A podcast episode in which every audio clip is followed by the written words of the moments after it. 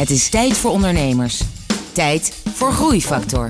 Het programma dat ondernemers beweegt, motiveert en inspireert. Hier is Kees de Jong, groeiondernemer en verbonden aan NL Groeit. Hoe één plaatje van een elektrische auto met zonnepaneel kan leiden tot de grootste leasemaatschappij van elektrische auto's in Nederland. Wat holocratie voor je bedrijf kan betekenen. En hoe je in één klap duizend Tesla's bestelt.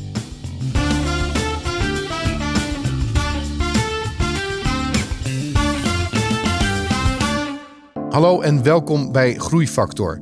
Het programma dat ondernemers beweegt, motiveert en inspireert.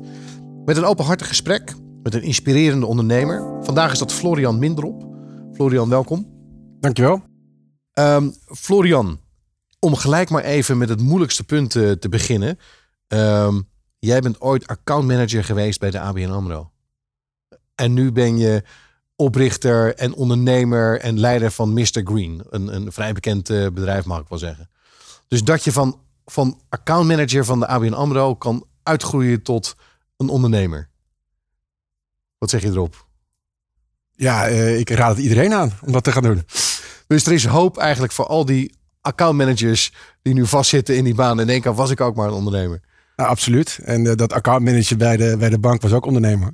Ja? Ja, absoluut. Dat was, uh, ik was daar accountmanager en ik mocht zelf bepalen wat ik met mijn klanten deed. Dus ik moest zelf naar de klanten toe en daar gewoon proberen business uh, weg te halen. Dus okay. het, het, klinkt ja, eigenlijk saaier dan dat het was. Ehm, maar het bloed kruidde toch waar het niet gaan kon. En zat toch te iets te veel in een, uh, aan het werk voor. Ik had, toen ik bij die klanten was, altijd het idee dat ik aan de verkeerde kant van de tafel zat. Ja, dat waren, toch waren wel. hele inspirerende klanten namelijk. Uh, maar wat zij deden, dacht ik, nou, dat, dat, dat kan ik helemaal niet. Dat is veel te moeilijk. Mm -hmm. uh, en in die business wil ik eigenlijk helemaal niet zitten. Maar die klanten hebben mij wel ook aangewakkerd om, om stappen te gaan zetten. Oké, okay, dus je voelde wel, uiteindelijk wil ik wel ondernemer worden. Ja, absoluut. Nee, dat heb ik altijd al gehad. Uh, ik kom ook uit een uh, ondernemersfamilie. Dus, uh... Oké, okay, nou daar ga ik straks over hebben. Ja. Eerst nog even kort Mr. Green. Ja. Um, ik, het is een electric car lease. Um, is daar nog iets meer over te zeggen? Absoluut. Ja, kijk, onze, onze doel, onze missie is om zoveel mogelijk mensen enthousiast te krijgen over elektrisch rijden. en heel concreet om binnen nu en, en tien jaar gewoon iedereen in een elektrische auto te hebben rijden in Nederland, maar misschien wel in heel Europa. Uh, en ik denk dat dat ook haalbaar is. Um, maar wij zijn begonnen met elektrische auto's. Maar daarna zijn we ook uh, gaan bouwen aan een snelheidsnetwerk voor, voor elektrische auto's langs snelwegen.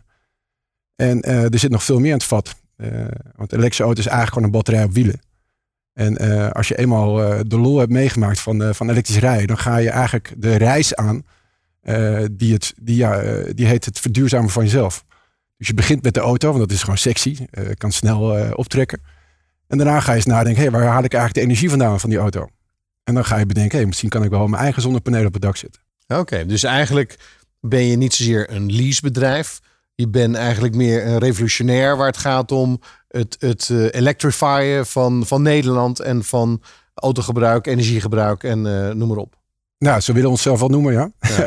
ik weet niet of dat iets te veel eer is voor onszelf, maar uh, het is absoluut niet de bedoeling om een leasemaatschappij op te zetten. Uh, leasemaatschappij hebben we opgezet omdat ja, dat makkelijker maakt om ja. een uh, in aanschaf dure auto eigenlijk in een maandbedrag terug te brengen. Ja.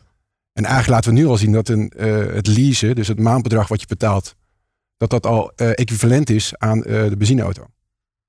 Dus okay. dat is de reden dat we een leasemaatschappij zijn begonnen. Omdat ja, alle traditionele leasemaatschappijen die zeiden allemaal ja, elektrische auto, maar wat moeten we daarmee? Ja. dat begrijpen we niet. En, en even als, als indruk, hoeveel auto's hebben jullie nu op de weg, als ik dat zo vragen mag? Uh, we zitten bijna tegen de duizend aan. Uh, dus dat is echt veel. Ja. onze voornaamste auto die we nu hebben is Tesla.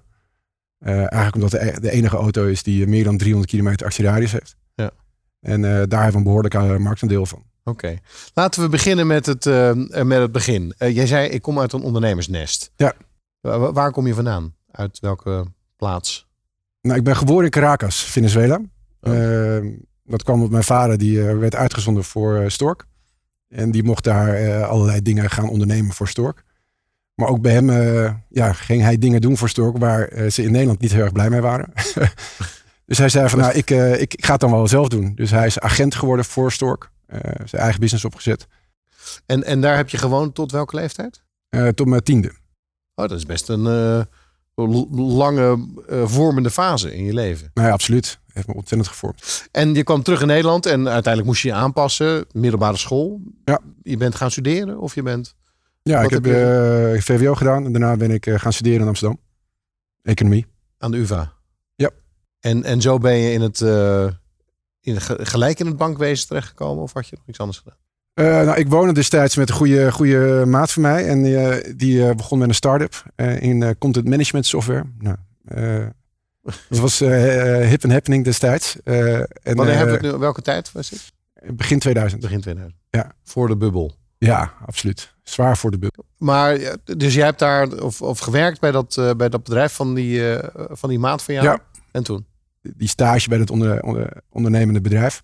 Dat eh, had mij al eh, getriggerd. Naast dat ik ook al bij mijn vader wat vaker langs was geweest. Eh, destijds had ik zelfs te denken om bij mijn vader aan de slag te gaan. Ik heb daar ook nog een tijdje gewerkt.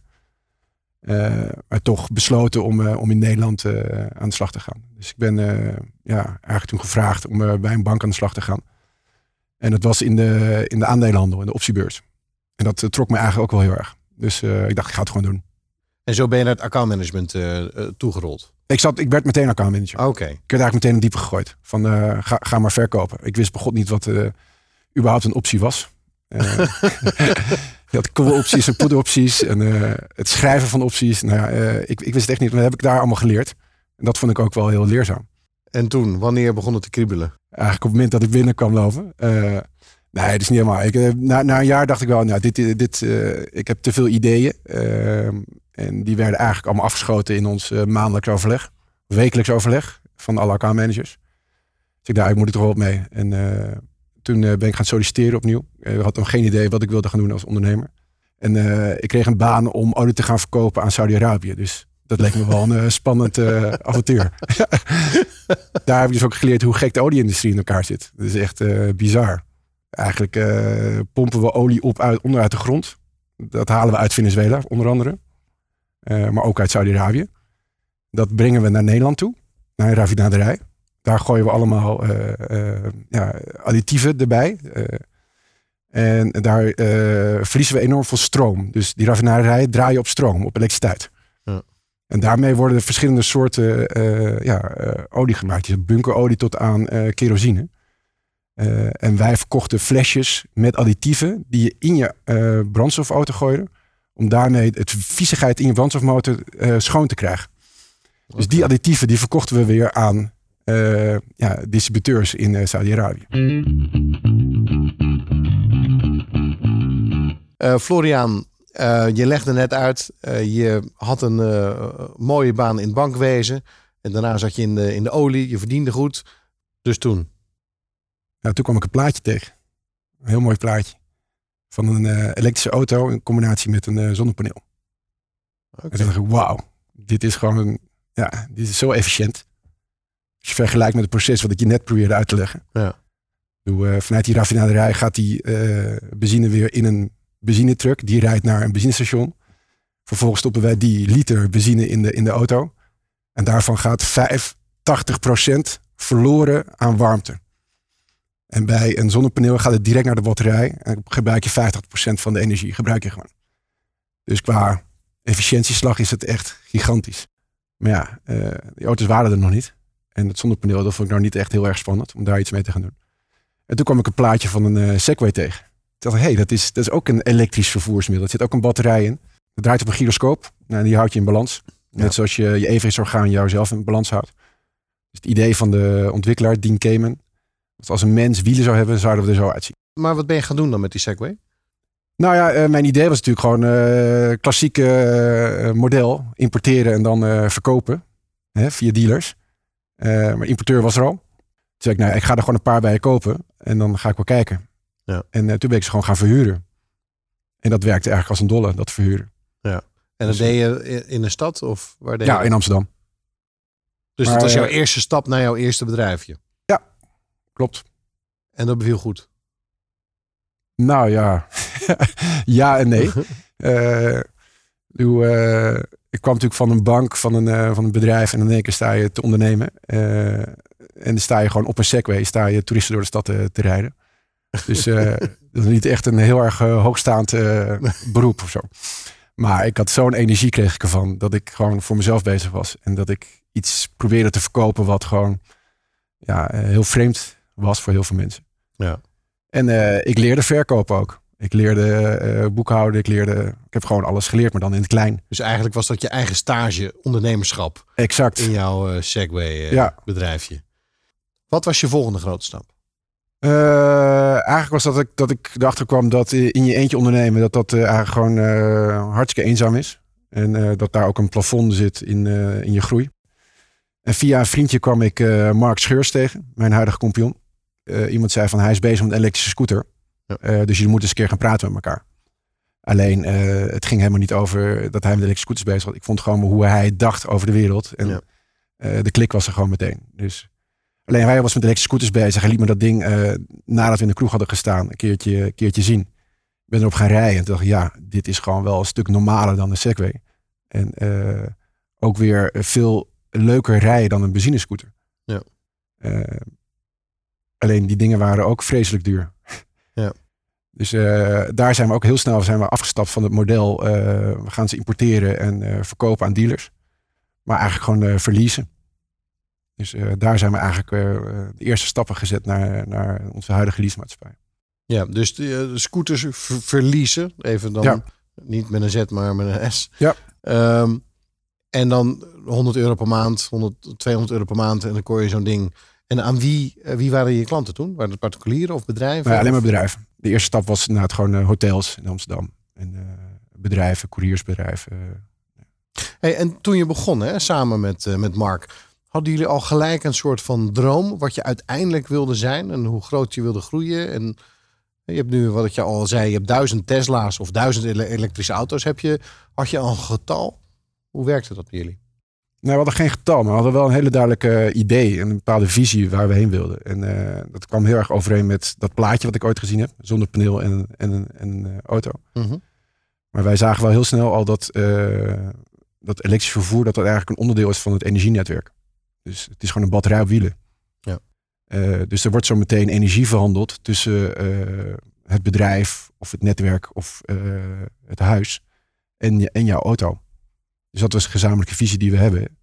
Eh, hoe mooi zou het zijn als we gewoon van die olieindustrie af kunnen? En hoe mooi zou het zijn als de wereld eh, volledig elektrisch wordt? En eh, daarmee ook niet alleen benzineauto's uit de wereld krijgt, maar ook van je kolencentrales af kan.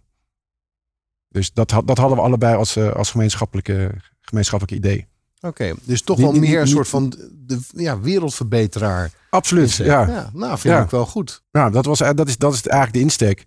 Maar wel met een, eh, met een commerciële inslag. Ik bedoel, eh, Mark is eh, hartstikke commercieel. Eh, ik ook. Eh, en eh, we kwamen er ook along the way achter dat er gewoon een mega business case is voor elektrisch, elektrisch vervoer. En daardoor werden we ook steeds Terwijl er heel veel partijen met elektrisch vervoer bezig zijn geweest. Eh, er zijn heel veel initiatieven, maar uiteindelijk zijn er maar weinig heel erg groot geworden. En Ja. jullie zijn wel succesvol. Wat is het dan dat jullie, waardoor jullie wel zijn geslaagd? Of, of aan het slagen zijn. En, en heel veel anderen zijn afgedropen in die markt. Ja, het is natuurlijk heel veel trial and error. Dus, eh, en eh, wij hebben uiteindelijk wel risico's genomen, maar niet gigantische risico's. Dus we zorgden wel elke keer dat we wel geld verd- bleven verdienen. Ja. Dus of was het nou met onszelf verhuren of eh, eh, oplaadpunten aan een bepaalde partij verkopen. Volgende keer waren we weer eh, auto's aan het importeren. Dus we deden eigenlijk van alles. Ja. Eh, waardoor we heel veel hebben geleerd. Eh, eh, en we in ieder geval zijn blijven bestaan. En eh, we hebben eigenlijk altijd eh, ons eigen geld erin gestopt. Dus we waren niet afhankelijk van, eh, van investeerders. Groeifactor is een initiatief van MKB Brandstof. Ga naar mkbbrandstof.nl voor nog meer openhartige verhalen van inspirerende ondernemers. Groeifactor inspireert ondernemers. Hey, terug naar die, ehm, naar, die, ehm, naar die beginfase waarin je zoveel hebt uitgeprobeerd en allerlei verschillende soorten eh, klusjes, projecten deed om maar het hoofd boven water te houden. Op een gegeven moment waren er wel leaseauto's. Op een gegeven moment is het bedrijf gaan groeien. Ja. Wanneer was dat ongeveer? Nou, de, de echte groei is in 2013 eh, begonnen. Eh, dat was met de komst van Tesla. Eh, zeg maar, andere groei. Met de Model S. Ja, de- we, we hebben natuurlijk, zijn natuurlijk ook veranderd van businessmodel. We waren natuurlijk eerst zeg maar importeur slash verkoper. En we gingen in één keer naar een verhuurmodel. Dus echt op, op huurpenningen. En op een gegeven moment, de eerste auto's die we deden waren van een Italiaans merk. Die importeerden we ook. Dus we waren importeur en eh, ja, het was hartstikke moeizaam. Eh, toen kwam de Tink, dat is een Noorse auto. Nou, en niet om aan te gluren. Eh, dat was met een Q ook of niet? Nee, Tink met een K. T-H-I-N-K. Maar dat was een, eh, onze eerste leaseauto. eh die we aan Schiphol eh verliesten voor 2.500 euro per maand of zo. De prijs van een goede BMW. Nou ja, de, de gigantische auto kan je daarvoor Ja. Dus dat, dat was echt totaal nog geen business case. Maar ja, we, dat was, het was op zich wel een leuk verhaal. Want eh, er stond iemand eh, op een evenement waar, waar we overal heen gingen om elektrisch vervoer te promoten. En er werden op een gegeven moment werden dus aanbieders aan vragers gekoppeld. Eh, in zo'n groepje, zo'n praatgroepje. En op een gegeven moment zei die kerel, ja, als er ook maar iemand mij een elektrische auto kan aanbieden, dan ga ik bij deze de deal aan. En toen zeiden wij hebben er een. en toen, toen moest hij wel. Dus eh, ja, toen eh, uiteindelijk de details van de deal waren dus uiteindelijk dat hij 2.500 euro moest betalen. Maar ja, toen kon hij niet meer terug. Nee. Eh, toen kwam de Nissan Leaf. Eh, ook niet een hele sexy auto. Ook maar 100 kilometer actieradius. Maar dat waren wel de eerste 100 auto's die we zeg maar, op de weg konden zetten. Ja. Maar met Tesla is het pas echt begonnen. Ja. Maar Tesla had beloofd om 2012 te komen. En die kwamen uiteindelijk eind 2013. Dus we hebben flink in de wachtkamer gezeten. Want je wist dat dat hem zou gaan worden. Ja. Dus je stond, ehm, en dat was dus ook de belangrijkste groeifactor geweest in die periode dat je, ja, dat je eigenlijk nu zo groot bent zoals je bent geworden. Hoe hebben we dat aangepakt? Ja, we zijn gewoon heel veel met Tesla gaan praten. Van ja, eh, wij willen dit gaan doen. Wij gaan ons helemaal specialiseren in, eh, in Tesla's. En met wie Eh, praat je dan met Tesla? Eh, ja, we, we zijn begonnen met, eh, met de, degene die in de winkel stond. Eh, Ja. Maar ja, Gewoon in Nederland. ja, maar het was Kim. En Kim is eh, op dit moment Benelux manager Tesla. Dus ook, dat is heel grappig. En met iedereen met wie we ooit gesproken hebben, die zijn allemaal gegroeid. Ook de gemeente Amsterdam bijvoorbeeld. Ja. Nu de, de hoofdstad, elektrische hoofdstad van de wereld. Is dat zo? Ja. Wie, volgens wie? Nou, de, volgens de, de elektrische vervoerbeweging. Echt waar? er, er worden awards uitgereikt voor dat soort dingen. Ik heb er nog nooit van gehoord. Ja, Serieus? dat is echt fantastisch, ja. Oké. Dus eh, ja, eh, we zijn gewoon die winkel ingestapt. Die winkel zat in Eindhoven. Gewoon op de, op de die grote autostraat Ja. waar al die dealers zitten. En eh, daar stond alleen nog maar een Roadster. Maar wij zeiden, ja, een Roadster wordt geen leaseauto. Dat, een auto van destijds 125.000 euro. Dat is echt een sportauto, tweezitter. Ja. Dat is niet echt de ideale leaseauto. Gaan mensen niet leasen voor hun werk. Nee. En eh, nog steeds in die tijd waren jullie met z'n tweeën? Ja. Of had je al mensen eh, rondlopen die... eh, Eh ja, zeker. Ja, we, hadden zelfs voor Tesla hadden we al bijna elf man in dienst. Oké. Eh, maar eh, ja, dat is op een gegeven moment helemaal weer teruggedraaid. En toen zijn we weer opnieuw eh, Ja, gestart. klinkt wel een beetje als een soort cowboy-tijd eigenlijk. Zeker. Wat, wat was een soort vijf jaar, hè, wat je met die segways hebt gehad, een soort Ja. stage. Dit was een soort vijf jaar incubatietijd. Ja. Ehm, heb je wel eens gedacht in die vijf jaar van misschien moeten we er maar mee stoppen? Nee, eigenlijk niet. Nee, dat in die vijf jaar tijd zo ongelooflijk veel energie gehad. Eh, omdat we, ja, je had eh, om de maand kreeg je een bevestiging van, ja, zie nou wel wat wij aan het doen zijn? Dat klopt. Er zijn andere mensen in de wereld ook bezig met elektrisch vervoer. Eh, een van de voorbeelden is eh, Project Better Place. Ik weet niet of je die kent nog. Maar zo'n Israëlisch bedrijf hadden toen 800 miljoen euro op voor eh, hun eerste ronde financiering. Dat is het grootste bedrag ooit opgehaald voor een start-up. En dat was om elektrisch vervoer te gaan verkopen. Om Dus wij dachten- verkopen. Niet eens om te maken, maar om te gaan verkopen. Ja, zij hadden een, een model dat ze batterijen gingen verhuren. In batterijverwisselstations. Ja, uiteindelijk is dat een, best wel een succes geworden, maar uiteindelijk failliet gegaan. Eh, maar zij waren wel al, zij waren de grote speler waar iedereen naar keek in die tijd. Zeg maar rond 2009, 2010. Oké. Maar dus, dus dat sterkte ons elke keer weer. En toen hoorden we van Tesla, dat sterkte ons ook van nou, als eh, deze mannen ermee bezig zijn, als Elon Musk ermee bezig, bezig is. Ja. Eh, destijds al een, een legend. Ja. Eh, als je van, die, van hem ging lezen wat hij allemaal had voor elkaar had gekregen. En hij zei gewoon, het gaat gebeuren. Elektrisch rijden gaat gebeuren. dan wist je dat het wel zou gaan gebeuren. Ja, dat, dat, dat sterkte ons gewoon heel erg. Florian, we, we zitten nu in 2013. Je had vier ton op rood eh, eh, gezet. Eigenlijk in 2012 deed je dat. Omdat je zeker wist dat die Tesla's een succes zouden gaan worden. En dat werd een succes. Hoe voelde dat in die tijd? Ja, eh, waanzinnig. Het, eh, het ging gebeuren, zeg maar, waar we lang op hebben gewacht. En het mooiste was dat, eh, dat die klanten allemaal super enthousiast waren. En toen kwam het probleem, we hadden dus eh, orders. Maar hoe gaan we het allemaal financieren? Ja, Ja, ja, die want, auto kost wel eh 80.000 euro minimaal. ja, Dus die moesten we zien te financieren. keer 100. Ja, gaat hard. Hoe heb je dat gedaan? Nou, dat is gewoon echt met heel, heel veel banken praten. We, Want welke bank is uiteindelijk meegegaan? Volkswagen Bank, DFM. Oké. Ehm, beschrijf nog eens hoe dat dan. Want toen moest je eh, die auto's. Had je gefinancierd, moest je gaan uitleveren. Er werden nog meer auto's besteld. Moest weer mensen gaan aannemen. Hoe, eh, hoe ging dat in die tijd? Ehm, ja, het al- allerbelangrijkste was dat we, dat we orders schreven. Eh, maar dat was dus al gelukt omdat we die, dat risico hadden genomen. Mhm. Eh, ehm, toen moesten we financiering halen. Dus we hadden elke keer hadden we weer een soort prioriteit. Eh, maar ja, toen we financiering hadden, hadden we nog geen eh, IT-systeem om eh, wat bij een leasemaatschappij hoort. En wij zeiden, ja, maar we gaan niet aan zo'n IT-systeem beginnen, want dat is uit de jaren negentig. We Mhm. bouwen wel ons eigen systeem. maar dat, daar hadden we helemaal geen tijd voor. Dus vervolgens moesten we dat IT-systeem kopen. en vervolgens hebben we mensen aangenomen.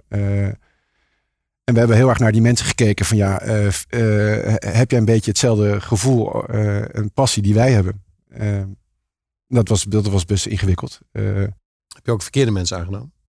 eh, nee. Tot nu toe hebben we iedereen die eh, we in 2013 hebben aangenomen, die zitten nog. Ja, dat is wel heel knap. Ja.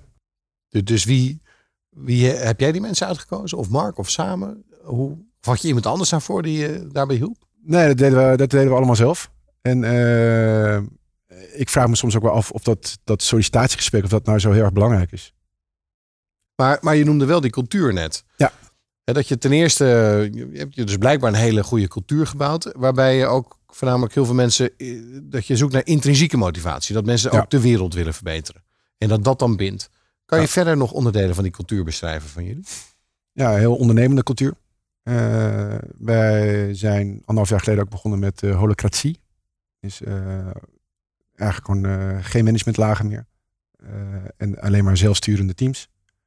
Eh, het, eh, alleen dat invoeren van holocratie was natuurlijk heel ingewikkeld. Eh, iedereen is gewend om ergens te gaan werken en dan vervolgens een laag hoger te komen. En, en hoe ging dat invoeren? Wat vonden mensen ervan? Heel ingewikkeld. En ging op acht poten staan van hoezo en waarom. Heel, heel argwanend. Dus dat was, wel, dat was wel ingewikkeld. Dus ook daarin heel veel uitleggen. Gewoon blijven uitleggen waarom, waarom je dit denkt. Ik geloof dat iemand een eigen huis kan kopen. Die eigen beslissing kan maken. En hij kan de straat overlopen. Dan kan hij binnen het bedrijf ook heel veel beslissingen maken. Die hij waarschijnlijk veel beter kan maken dan, dan ik dat kan. Hij staat veel dichter bij de klant. En ehm, wanneer heb je dat ingevoerd? Nou, zo'n anderhalf jaar geleden. En het is nog steeds Ja, is- succesvol. Ja, blijkbaar niemand is, niemand is weg en het bedrijf gaat goed. nee, nee, nee. Het is, eh, we hebben daar ook heel veel eh, ups en downs gehad. Dus eh, op een gegeven moment hebben we gezegd van nou, eh, eh, wij wilden iedereen een, een Model 3 eh, gaan geven. De Tesla Model 3. Dus in de vergadering werd zeg maar zonder Mark en mij werd besloten van nou die, die, die, die mogen we hebben. Iedereen akkoord? Ja, is goed. het is laten wacht, wacht eens heel even. Dit zei ik gewoon op de borrel. Dit is, dit, dit is niet de bedoeling. Dus we hebben zeg maar sommige beslissingen hebben we ook weer even uit eh, een, bepaalde cirkel gehaald. En die hebben we toch weer in een soort management cirkel gezet. Dus op het gebied van eh, HR, eh, bonussen, eh, targets, dat soort dingen. Dat zit nog wel in een andere cirkel. Maar het doel is wel om dat uiteindelijk bij iedereen zelf neer te leggen. Maar ja, daar, daar heb je wel tijd voor nodig. Dat, dat gaat niet in één keer. Nee. Nee. Dus dat hebben we ook geleerd. Dat je, Fascinerend, fascinerend verhaal. hey, en ehm, ik wil graag met jou eh, hebben over, de, eh, over duizend Tesla's die jij eh, onlangs hebt gekocht. Tenminste, dat heb je samen gedaan. Zou je daar iets meer over willen vertellen? ja, absoluut. Dat is ons paradepaardje op dit moment. En waar wij ook ongelooflijk naar uitkijken. Is de Model 3 van Tesla. Dat wordt een auto van 35.000 euro. Ja, daar kan iedereen in gaan rijden. In de lease rond de 500, 600 euro.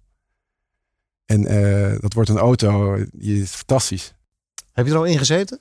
Eh, niet in gezeten, wel aangeraakt, wel naar gekeken. Eh, in de, de prototype die destijds beschikbaar was bij de opening van de Gigafactory in Reno. Waar, waar eindigt dit voor jou? Waar ligt die ambitie? Nou, toevallig vanochtend hadden we het erover, naar aanleiding van de aankondiging van Elon dat hij twee man eh, om de maan heen gaat laten. Ja, wij, wij zien onszelf wel naar Mars gaan. Dat, eh, In een Eh, elektrische raket. Nee, nee dat, is, dat is het enige vervoersmiddel wat niet elektrisch wordt. Dus eh, ik ben heilig van overtuigd dat alles wat nu rijdt, CQ vaart, CQ vliegt, dat dat elektrisch wordt. Omdat het gewoon zo ongelooflijk goedkoop gaat worden. Maar jouw persoonlijke droom is dus met die raket om de maan. Maar dat is hè, wat, je, wat je wil. Maar wat wil je met je bedrijf? Hoe groot wil je... Nou, ja, Wisselcoördinator de, eh, er zijn nu eh, door Tesla 400.000 Model 3's eh, zeg maar aanbetaald. Mhm. Waarvan wij er dus eh onder bij de duizend hebben. Ehm, onze ambitie, dat is ook wat we roepen elke keer, is dat eh, iedereen in Nederland elektrisch gaat rijden. Nou, eh, we hebben nu 20% marktaandeel van de, van de Tesla eh leasemarkt. Die willen we behouden. Dus binnen nu en, eh, en vier jaar gaan wij naar eh, meer dan 5000 elektrische auto's groeien. Dat sowieso. Maar eh, onze ambitie ligt veel verder. Eh, we willen eh, zorgen dat die elektrische auto onderdeel wordt van het elektriciteitsnetwerk.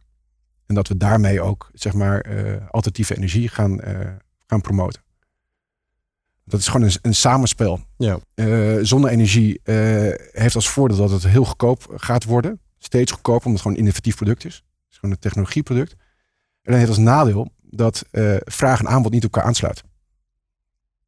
Dus eh, als het hartstikke lekker weer is en de zon schijnt, is niet eh, precies het moment dat jij ook daadwerkelijk je tv aanzet. Dus er is daar een gat. Ja.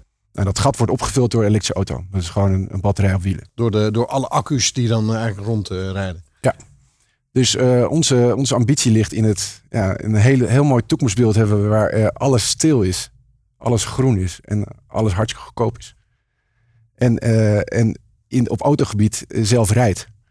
En wij, wij, wij, gaan daar een onderdeel in zijn. Maar dat, is, dat zijn eh, drie gigantische markten die, die er vrijkomen. Dus het potentieel is, is, is unlimited. Ja. Dus ook jullie groei is, is, is Ja. unlimited. Ja, dus wij hebben als doel gesteld om vanaf nu exponentieel te gaan groeien. Dat is wel onze, onze ambitie. Hey, ik wilde met jou eigenlijk nog even terugkijken op jouw, eh, al, al jouw jaren ondernemerservaring eh, eh, nu. Eh, ik vind eigenlijk dat het vrij soepel en makkelijk is gegaan. Ehm, je hebt natuurlijk wel vijf jaar lopen buffelen om te kijken of het wel of niet, of, of je het wel of niet zou overleven. Maar als ik jou zo hoor, dan is het eigenlijk een vrij rooskleurig beeld. En met name vanaf 2013 gaat het helemaal makkelijk. Heb jij wel eens dingen gehad in jouw ondernemersleven die je echt heel erg tegenvielen, waarvan je niet wist hoe het moet, of je dacht, ik ga ermee stoppen? Ja, absoluut. Ja, nee, heel veel. Eh, maar eh if it doesn't kill you, it makes you stronger, toch? Dus eh, En op welke Ja. momenten was je bijna zover dat het je kilde? nou, de grootste tegenslag die we, die we eigenlijk hebben gehad, is dat die autofabrikanten maar niet doorkwamen. Dus we hoopten maar. Dus eerst bij de Nissan, Leaf. Nou, wij dachten zelf 2010. Die kwam ergens, ergens in 2012 aankakken. Tesla dachten we 2011, kwam ergens in 2013. Dus in die jaren moesten we wel ergens geld zien te verdienen. Ja. En eh, dat was wel een hele moeilijke tijd. Ja. Dat, eh, maar uiteindelijk ook wel weer leuk, want je, daardoor word je ook weer creatief. Van hoe, hoe, hoe, ga ik, hoe gaan we het oplossen gewoon? We moeten, het gewoon, we moeten gewoon even wachten. Ja. Dus eh, ook je geduld werd op de proef gesteld. En ondertussen moet je, ja, moet je ja, kan je in ieder geval in alle luwte wel bouwen aan je, aan je, aan je, aan je idee. Ja, waarbij heel veel andere ondernemers al op een ander idee zouden zijn gestapt. Of ermee gestopt zouden zijn of een bakkerij waren begonnen. Nou, Dus nou wij wel- hadden wel, ja, ja. Zoals ik al zei, eh, het, het gaat nu echt beginnen. En eh, eh, het, is, het is een enorme kans als het ook echt gaat gebeuren. En eh, op de een of andere manier zijn wij geraakt door, dat, door dat, die verslaving die, eh, die duurzaamheid heet, die elektrische auto's heet. Maar ook, eh, ook gewoon werken. Ik, bedoel, eh, ik, heb, ik ben eigenlijk ben ik achtergekomen twee jaar geleden dat mijn lichaam ging protesteren. Je bent werkverslaafd. Absoluut. Ik ben verslaafd aan elektrische auto's. en en, en wat, wat er allemaal mee kan, et cetera. Maar ja, ik ben toch wel achtergekomen dat, dat ook mijn lichaam heeft, is gaan zeggen van joh, doe even rustig aan. Ja. En eh, ja, eh, zorg ook voor, voor, voor jezelf en eh, je, werkte voor je familie. te veel of te lang? Of, Ik, was, ik was er gewoon te obsessief mee bezig. Ja. Het moest, het moest lukken, weet je wel. Ja. Het, het, waardoor je jezelf heel veel stress oplegt. Maar ook gewoon lange uren. Hey, nog even terug, ik ben geen psycholoog, maar waarom Ja. moest het lukken? Voor wie moest het lukken? Ja, voor jezelf. En ja, zoals we al, eh, al zeiden, we, we, we geloven er zo heilig in dat het gaat gebeuren. Ja. Dat we ook zoiets hadden van ja, als we, als we er nu mee stoppen, dan eh, wat, wat, wat ga je dan doen? Ja. Het, eh, dus het is, het is nou voornamelijk voor jezelf, denk ik. Dat het moest lukken. Florian, ehm, we lopen een beetje aan het einde van dit gesprek. En dan vraag ik meestal welke tips je hebt voor andere ondernemers. Je hebt er al een aantal gegeven. Eh, holocracy, eh, dat vind ik een hele interessante. Eh, het vrijlaten van, van je mensen. Heel erg st- sturen op cultuur. Mensen binnenhalen op het gedachtegoed en op de intrinsieke motivatie. Heb je nog andere inzichten? Ja, hangt heel erg af van in welke fase je, je zit als, als ondernemer. Eh, wat ik nu heel erg heb, is, is, is dat ik mezelf heel moet leren om los te laten. Dus, en dat vind ik ook echt de, perfecte tip voor een ondernemer, want dat is het moeilijkste wat er is. Eh, je moet gewoon eh, op een gegeven moment zeggen, mijn team kan het. En, eh, en ik ga gewoon weer met, met frisse energie nieuwe ideeën verzinnen. En misschien wel een nieuw bedrijf. En volgens mij moet je dat als ondernemer altijd in de oogschouw houden. Dat alles vergaat, is ook jouw, jouw bedrijf ooit. Dus probeer er vanavond niet al te veel waarde aan te hechten. Het is uiteindelijk ook gewoon een bedrijf. Ja. En probeer los te laten, want daar wordt het bedrijf alleen maar beter van. Ja. Dus anders word je zelf het plafond van het bedrijf. Ja, maar je kan pas loslaten als je zeker weet dat het goed gaat. Ja, maar dat weet je nooit. Er kan van alles gebeuren de komende jaren. Dat je, maar eh, wat je wel zeker weet, is dat als jij eh, krampachtig blijft volhouden aan, eh, aan, aan dat jij de baas bent. En dat jij degene bent waar alles naartoe moet. Zeg maar het hub- en spookmodel noem ik dat wel eens. Ja. Het moet eerst naar jou en dan weer terug naar iemand anders. Dat het allemaal veel langzamer gaat. En dat je dingen gaat missen. eh, dat je niet innovatief genoeg bent. En dat je ja, ook, ook jezelf heel erg veel eh, schade toericht. Dus maak jezelf niet de bottleneck van je eigen organisatie. Mooie groeifactor. Mooie groeifactor, absoluut. Oké, Florian, van eh accountmanager bij een bank tot inderdaad een belangrijke speler in Nederland. En misschien straks ook wel de rest van Europa die eh, de elektrische stijl van leven verder gaat eh, brengen. Ik ben met name onder de indruk van je, hoe je het zelf al noemde, je intrinsieke motivatie. Eh, en, en hoe je in die jaren dat het nog niet duidelijk was hoe die markt zich zou gaan vormen. eh, eh, ja, continu jezelf het hoofd boven water hebt gehouden. om uiteindelijk nu inderdaad de vruchten te plukken. eh, van, die, eh, van die koppigheid en, en van, van het doorzettingsvermogen. Dus je hebt een fantastisch mooi ondernemersverhaal. Dankjewel voor dit gesprek. Jij bedankt. Allemaal bedankt voor het luisteren. Voor nu nog een fijne dag en tot de volgende keer voor een nieuwe aflevering van Groeifactor. Ga naar mkbbrandstof.nl voor nog meer inspirerende verhalen van mede-ondernemers. Groeifactor beweegt ondernemers.